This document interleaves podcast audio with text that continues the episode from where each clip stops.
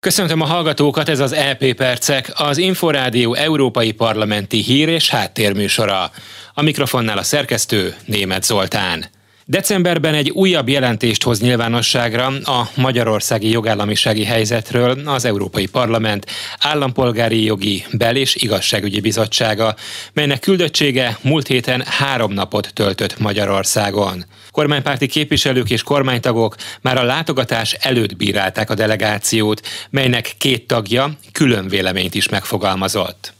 Hét ország képviselői és az EP hét különböző frakciójának politikusa alkotta a LIBE delegációját. A képviselők megbeszélést folytattak a magyar igazságügy és belügyminiszterrel, Budapest főpolgármesterével és a politikai ellenzék képviselőivel. A küldöttség civil szervezetek tagjaival, újságírókkal, az alapvető jogok biztosával, a tudományos élet képviselőivel, az oktatási rendszerben dolgozókkal és számos kulturális intézmény képviselőjével találkozott. A delegáció francia zöldpárti vezetője szerint bizonyos interjúk alapján úgy látják, hogy az elmúlt években romlott a helyzet Magyarországon. Gwendolyn Dabos Corfield kifejtette, hogy a hetes cikkely szerinti eljárás 2018-as elindítása óta megreformálták az igazságügyi rendszert Magyarországon, ami szerinte nem segítette a bíróságok függetlenségének helyreállításában.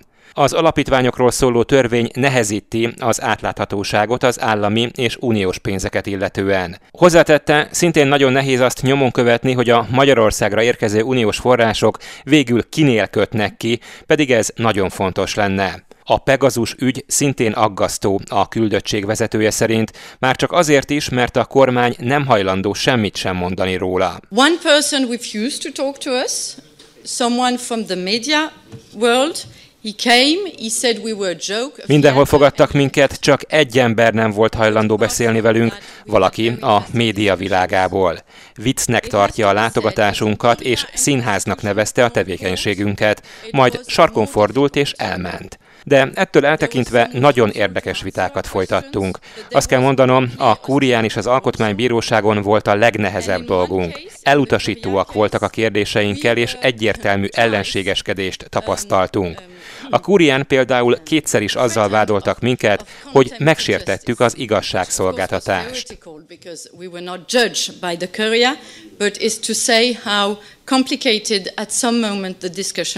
A bizottság tagjai között azonban nem volt teljes az egyetértés.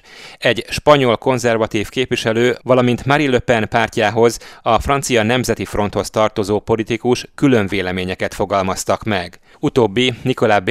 Twitteren közzétett videójában politikailag motiváltnak nevezte a látogatást.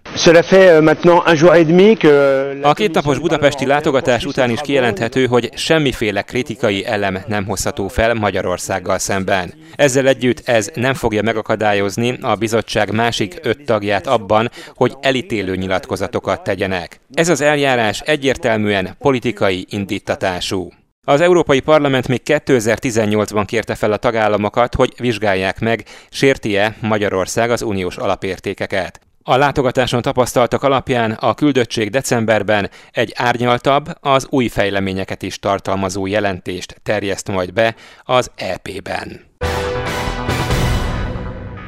Nem hagyták jóvá a magyar és a lengyel helyreállítási tervet a korábban kitűzött határidőig. A lengyel helyreállítási terv jóváhagyásának határideje augusztus 3-án, a magyaré szeptember 30-án járt le.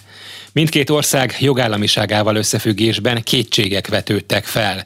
Ugyanakkor a német Spiegel a minap arról írt, az Európai Bizottság november végéig zöld jelzést adhat a tervnek, így idén megérkezhet a 13 os előleg is az alapból. Gyévai Zoltánt az EU Monitor főszerkesztőjét hallják technikai szinten folynak az egyeztetések, hogy azokat a nagy kérdéseket, amik az asztalon vannak, nem elhanyagolható kérdéseket tulajdonképpen megoldják, és akkor azzal felszabadulhatna az a 13%-os előleg, amely azért fontos, mert, és ezt szeretném hangsúlyozni, mert ez nem feltétlenül nyilvánvaló mindenki számára, hogy a rendelet értelmében amennyiben eh, nem sikerül a tervet tanácsi szinten elfogadtatni, tehát hogy a bizottság még csak javasolni fogja, ha javasolja egy ponton, és utána még a tanácsnak erre rá kell bólintania. Ha nem sikerül idén elfogadni, akkor ugrik ez a 13%-os előleg, tehát a 13%-os előleg kifizetése az ehhez az évhez van kötve. Attól kezdve viszont minden egyes kifizetésért, a kifizetéseket később érkezne meg, és azért mindig egy teljesítést is kell, kell majd mutatni, egy teljesítés igazolást is, arról a tervről, amiről még nem is állapodtunk meg. Az LP e képviselők szerdán Valtis Dombrovskis és Paolo Gentiloni biztossal tekintik át, hogy miként áll a magyar és a lengyel helyreállítási és ellenálló képességnövelő eszközügye. A képviselők várhatóan rákérdeznek a késedelem okára, valamint arra, hogy a bizottság milyen menetrend szerint tervezi jóváhagyni a terveket. Ez volt az LP e Percek, műsorunk meghallgatható és letölthető a szolgáltatók podcast csatornáin, valamint az infostart.hu internetes portál podcastok felületéről.